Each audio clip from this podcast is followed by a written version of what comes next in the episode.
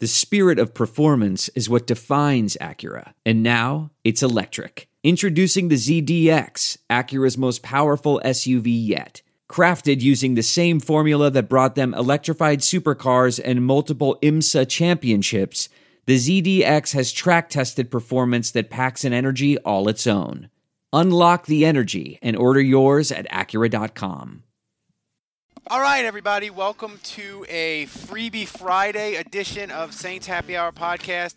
Uh, you get it free because of JLDHotSauce.com. They have the best hot sauces and knives. They have three flavors. Uh, my favorite Thai flavor. Uh, they have the best knives for Christmas if you have somebody that's a serious cooker or hunter in your family. Um, use the code SAINTS, get 10% off. Uh, go to jldsharpsauce.com. Once again, that's jldsharpsauce.com. Use the code SAINTS and get 10% off your order. All right, today I'm joined by a guy I've never actually talked to, but I feel like I know him because I follow him all the time on Twitter and I retweet him all the time. It's Seth Galina. He writes for And the Valley Shook and other places, and I love him because he breaks down, first off, the LSU's offense, which I need, and second of all, he breaks down quarterbacks film. He knows his stuff. He's a coach. He's you're in Canada, correct, Seth? Yeah, Montreal, Quebec. so, guys, follow well, this guy on Twitter. uh, yeah, follow him on Twitter, Seth Galina, at Seth Galina. So, Seth, what I want to talk about today is we hear all this stuff about NFL offenses, it's exploding. And the crazy thing to me is I was looking at the numbers. Five years ago, they had 13 quarterbacks that had a 90 rating. This year, they have 26. Why is quarterback play so much better or easier? What is going on? And and give me something specific, not just oh, it's the rule changes, blah blah. Like what when when you watch film, what's the difference between now and five years ago, where you didn't have this many quarterbacks playing at this level? Well, I think first of all, quarterbacks in general just being taught better from a younger age. So they're getting into the league and they can do all the stuff that um, we used to think quarterbacks couldn't do, and that's going through progressions and change protection. That's an important thing. And those type of things, they're also more accurate than, than they've ever been. Um, you can't get into the league um, with kind of shoddy mechanics anymore because all these guys are going through these camps when they're younger and they're getting fixed at a younger age, so they get into the league. You can't get into the league unless your elbow is perfect.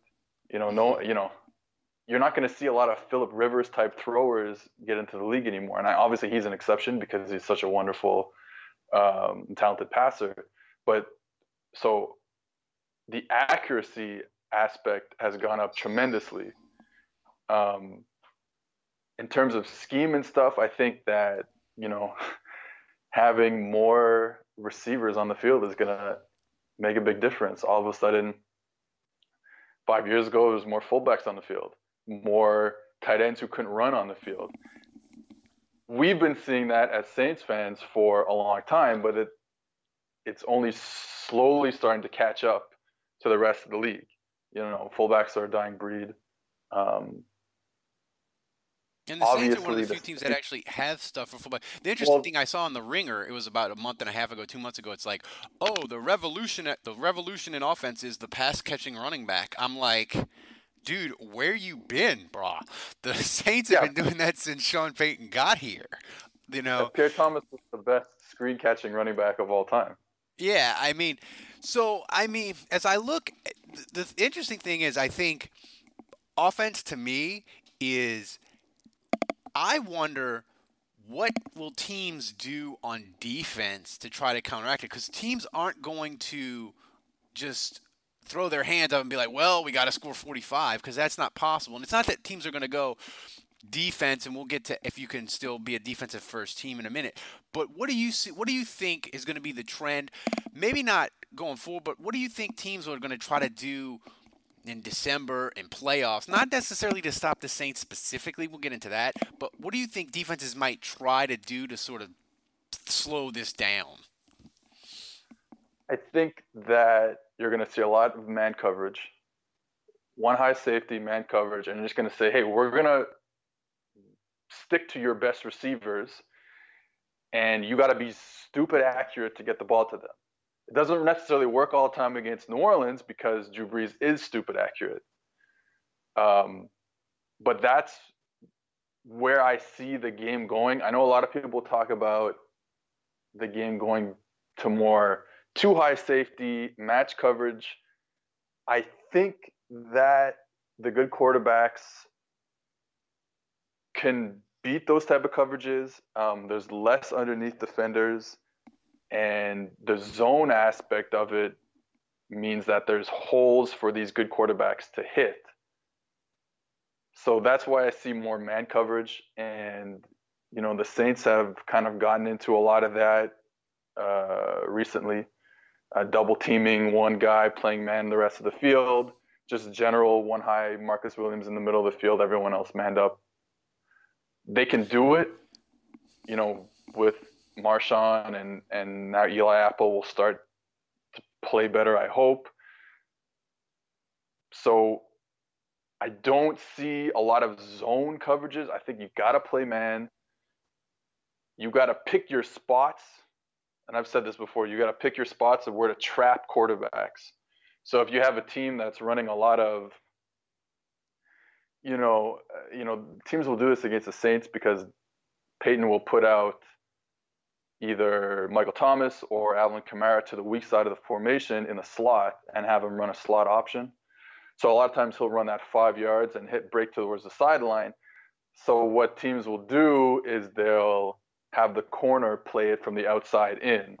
So Brees will look there, the corner will jump down on that little five yard out route and they'll try and trap it.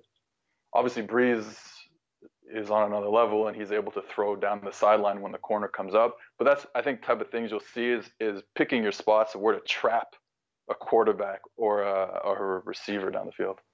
Is there, you know, and I don't think it'll work, but I remember when when Peyton, the year before they won the Super Bowl and he retired, right? His his his his body was breaking down, right? And he was good this the, the, the first half of that Super Bowl year, but the year before he had broken down at the end and he couldn't make throws. And the Colts were like, dude, we don't think you can throw down the hashes any more deep.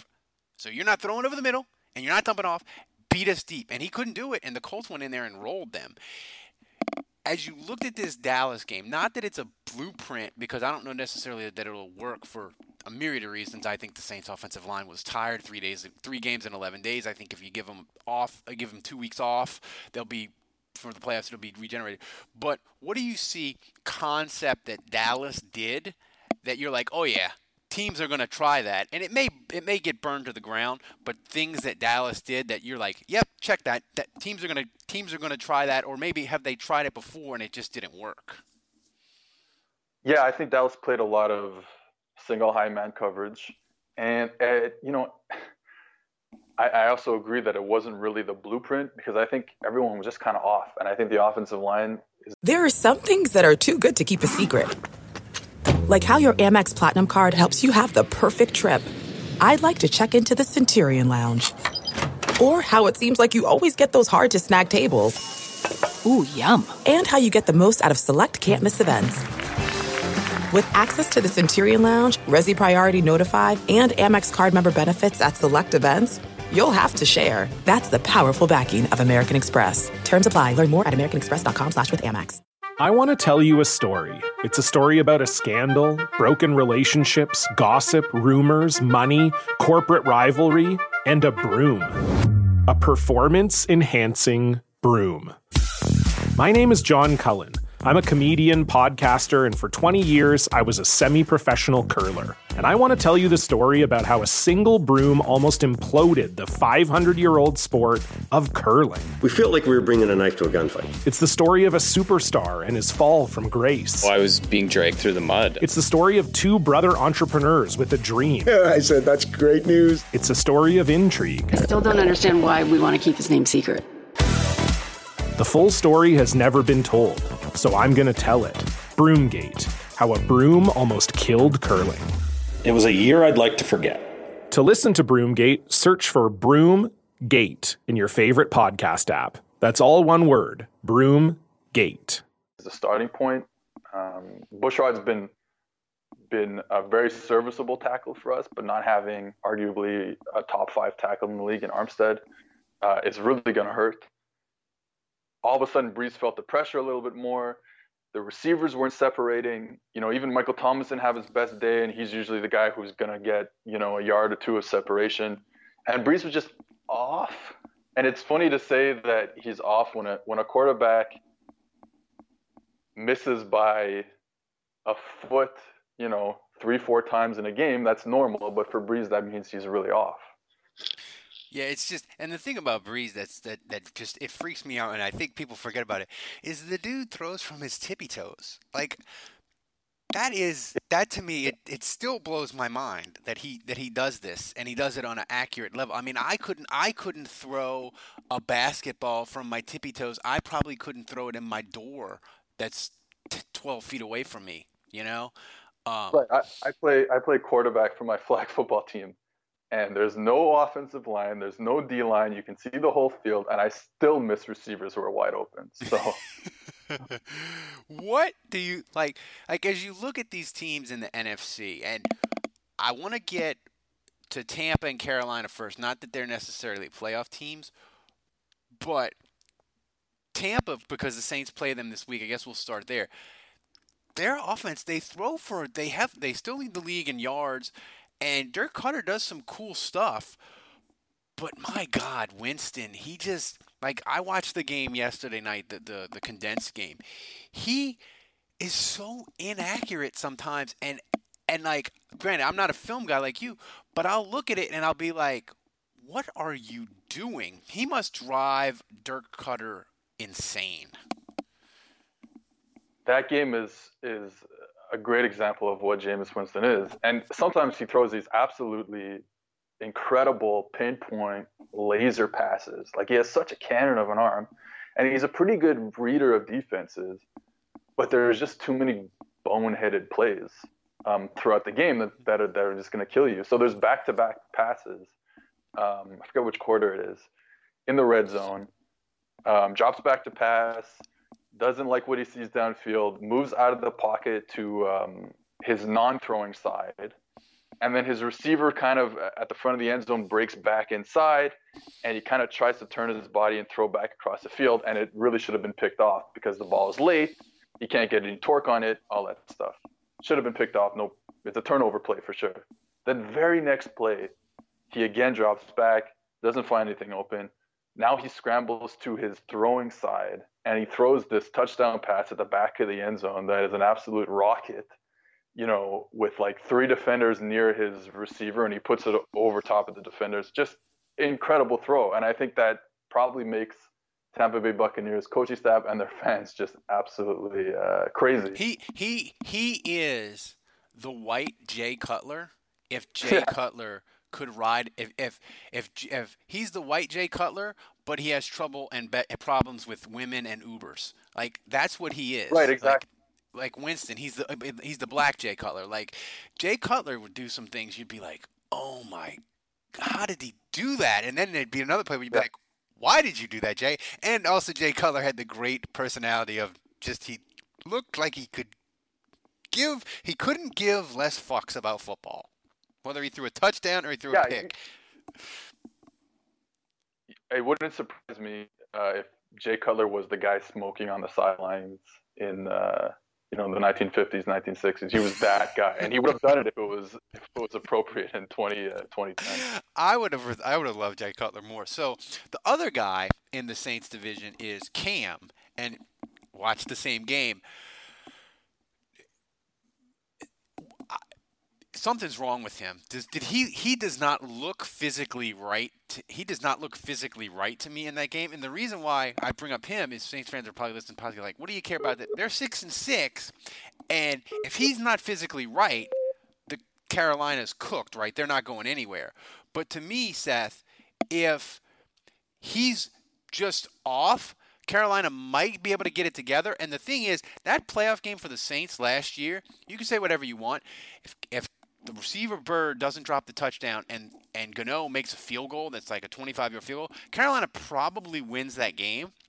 So Cam, if he's fully healthy, he terrifies me because when he's on, there's no defense that can cure him. But what did you see from him against Tampa? And do you think he's hurt or was it just a bad game? I think there's definitely something in his shoulder, and there's been talk that he's got a sore shoulder or maybe something more than that. He was also just pretty bad against um, Carolina, uh, against um, Tampa Bay, uh, missing reads, underthrowing receivers. I mean, once in a while, you know, like if you play in the NFL, you can be accurate. I just don't know if he's consistently accurate. Mm-hmm. Um, he still scares me.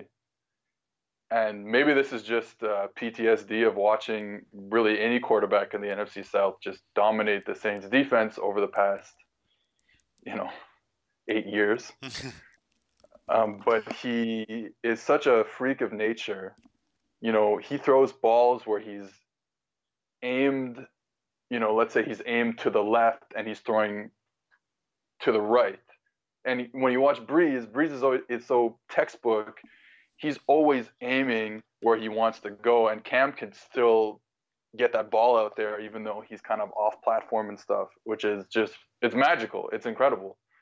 Yeah, and well, then, yeah. The thing about Cam is, and, and my co-host Andrew, who couldn't join us today, he he is uh, he has friends that are in Cam Jordan's circle, and he asked Cam Jordan one time, uh, "What quarterback terrifies you the most?" And he said, "Cam Newton," because you, the thing is, other quarterbacks, if we get them off their spot or we hit them, Cam Newton, you can get him off his spot, and it doesn't matter because he's so hard to tackle. He can run for a first down, or you can hit him, he'll break your tackle, still be behind the line, and make a throw that not only will not other quarterbacks not attempt, they can't even fathom it because they can't break my tackle and they'll be sacked. And he says that's why Cam Newton terrifies him because there's just there's things that he can do that it doesn't matter it doesn't matter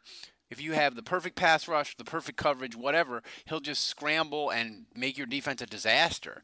Um, so other NFC teams, let's put the Rams aside. Let's focus on like, I guess. Let's start the Seattle. How much have you watched of them? They really interest me because I thought they were going to be a disaster this year, and I thought Pete Carroll like he brought in the Schottenheimer as coordinator, and I was like, their their their window is done. They might collapse. They might pick top five or six in the draft, and it's worked what Pete Carroll has done on offense. Their line is better. Russell Wilson's playing great. Now they're seven and five, but they're going to make the playoffs in the NFC. What have you seen from Seattle that you like, and Saints fans should maybe be worried about? Well, the the main thing, and and you hit on both of them, is the O line play, and which has really allowed Russell Wilson to kind of shine. Like he's always been this good, and in terms of quarterbacks, I like watching you know, Brees is number one, of course, but then it's it's Russ because he also does th- makes throws that are just silly, like he's looking one way, contorting his body to throw across um, to throw across the field. He's he's he's special like that. The offense, you know, the scheme and the play calling doesn't even do him much favors. You know, it's not a very complicated passing offense. They run a lot of um, hitches on the outside with seams down the middle. Just you know, simple plays. Um, but Russ just makes them work, and they run the ball probably too much, considering they're not a great running team. They just they're a volume running team. Russ Russ does everything for that team, and and he's really fun to watch. And he's a quarterback that I really wouldn't want to see in the playoffs. With that said, their defense is not great they had a good run where they were getting a lot of turnovers, but that's not really sustainable. So it's it's defense that's kind of ripe for the picking if we were to see them again. We would also finally, if it were to happen, we would see them in New Orleans, which is uh, a lot better than going yeah. to Seattle, as we know. Like like Seattle, the Bears, Minnesota, in New Orleans, like it would be like the revenge. It could be one. The Saints are probably going to be able to get revenge on a, a, a playoff uh, haunting. You know, 06, yeah. the, and the, the loss to the Bears itself wasn't that painful, but their fans were really disgusting and nasty, and Saints fans haven't forgotten it. So we want a little payback for that. Seattle goes without saying. Minnesota goes without saying last year, although that's talking about Minnesota. They're the team, and I put it in my column, and people just roasted me on my emails and a little bit on Twitter yesterday. I said the team that I fear the most is Minnesota, and I know they're six five and one, and they may lose to Seattle Monday night, and they'll be six six and one.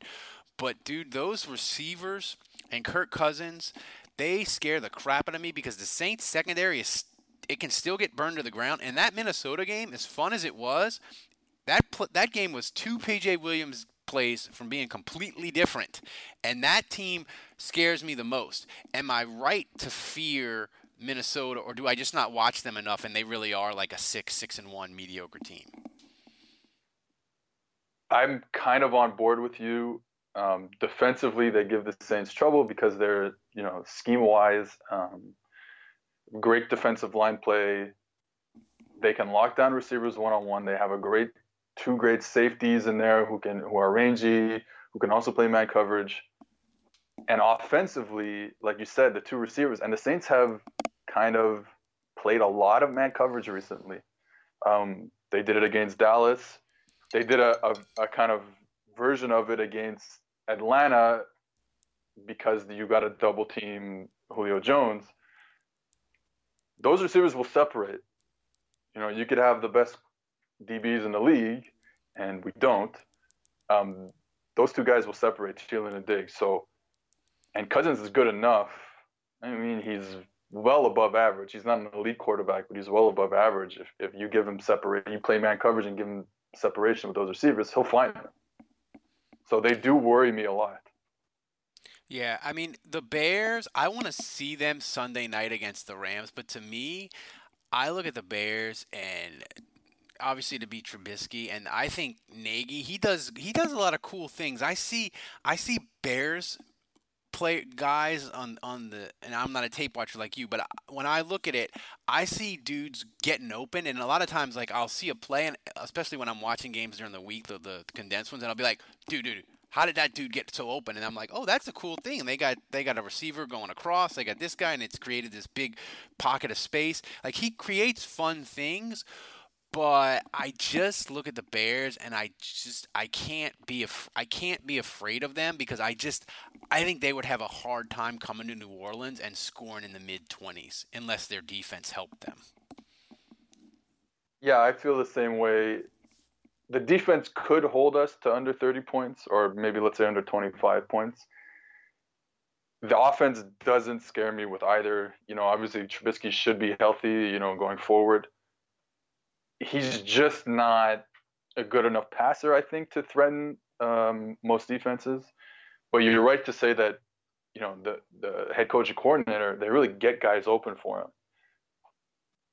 Yeah, like like like Nagy, like maybe Trubisky will get better. You know, we'll see. But like that scheme that he runs is really is really cool. Now, I guess the the final team that I want to talk about because I'm not going to talk about Washington and because they're in the I mean, if, if Sanchez, if they play the Redskins in a playoff game and they lose to Mark Sanchez at quarterback, we might have to just close up the franchise. Um, but the last team I want to talk about is the Rams because explain to people what they do because McVay, like the Saints, their offensive philosophy, right, Seth, is we are going to formation you to death we're going to play with a little bit of tempo, and we're going to throw it all over the place. The Rams are like, we're just going to play 11 personnel. That's all we're going to do, and we're, we're just going to do it 9,000 different ways, but that's what we're going to play, and we're going to roast you. Explain to fans like what the Rams do schematically that is unique. And and you're right that it's so different than this what the Saints do um, with all their personnel groupings and the formations and all that stuff they have one personnel grouping. I think it's something like 95% of the time they're with, you know, one tight end, one running back, three wide receivers. And even out of that, it's not like you can do so many different formations. They do a lot of tight formations. The main thing is what they want to do, and their kind of bread and butter play is off that play action. Um, and they have a great O line, and it helps. Off the play action, they want to send a guy, one guy deep, kind of crossing over the middle, and one guy deep kind of staying on his side on like a little skinny post. And really, they're trying to do is put the safeties and the corners in a bind. You get the linebackers sucked up because of the play action. It creates windows now where the quarterback doesn't really have to throw over people. And Goff is fine. He's a serviceable quarterback, probably about average, maybe a little above, above average. But the windows that's created because they use play action so much is incredible. I mean, I think they're by far the team that uses play action the most in the NFL, and it really creates a lot of windows. And you know, we for, we forget about him because the trade worked out so well for the Saints that we don't harp on uh, Brandin Cooks being gone. Their offense still rolls, so we're like, yeah, yeah, that happened. Uh, he's killing it in LA. He might be better. He's got 63 receptions for 1,025 yards. Um, so he, he might get more yards than say, but he's been he's been delivered everything. I think he's better in LA than he was in New England. Is that fair? Yeah, just the type of offense. They're, they're really a downfield shot type of offense, and that really suits his his elite speed coming down the field. Like I said, and he can run either of those kind of routes that they like. There's that's a post down the field to take advantage of a safety that bites up, or that crossing route where he's just going to run away from whoever's covering him all the way across the field. Those are hard to stop when you have elite speed, and you see the same with with Tyreek Hill, and uh, and the Chiefs uh, how they use him down the field, just post crossers. Those are the two main two main weapons with those two type of receivers. You just you're not just the Saints. If you watch, you must watch tape just like nonstop.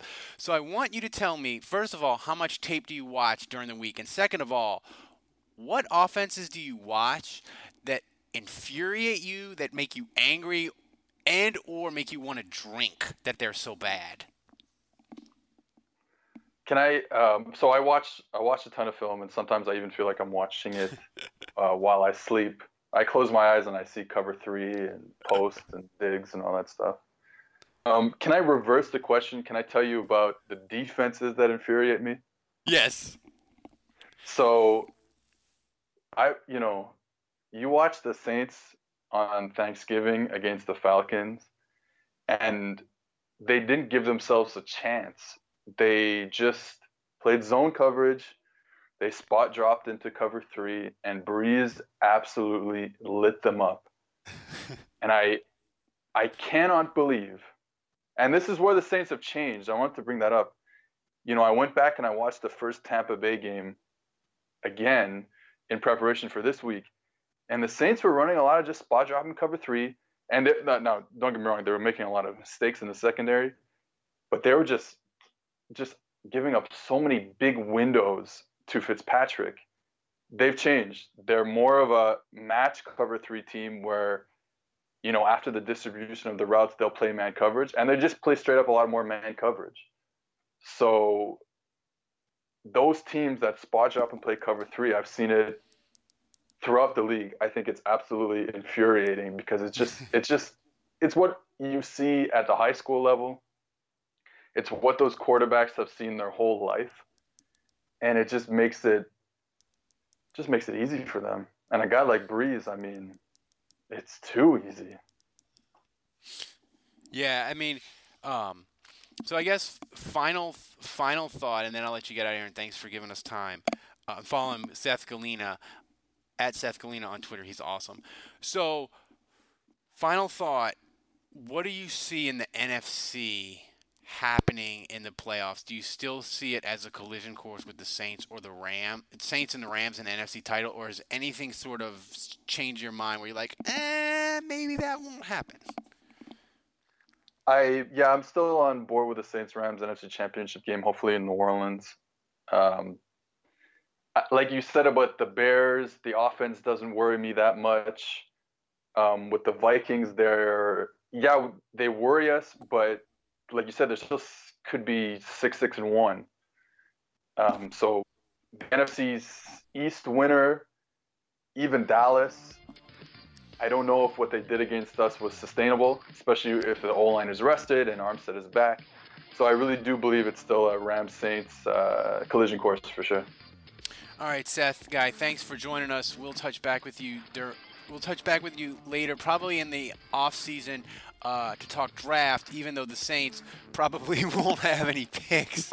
but Guy, I appreciate it. It's uh, it's it's it was great to finally meet you, and uh, we'll talk to you again. All right, perfect. Thank you.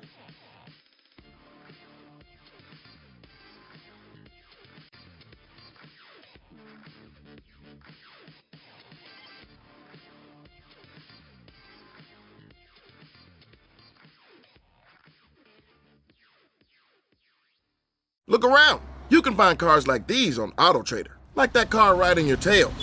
Or if you're tailgating right now, all those cars doubling as kitchens and living rooms are on AutoTrader too. Are you working out and listening to this ad at the same time? Well, multitasking pro, cars like the ones in the gym parking lot are for sale on AutoTrader. New cars, used cars, electric cars, maybe even flying cars. Okay, no flying cars, but as soon as they get invented, they'll be on AutoTrader. Just you wait. AutoTrader.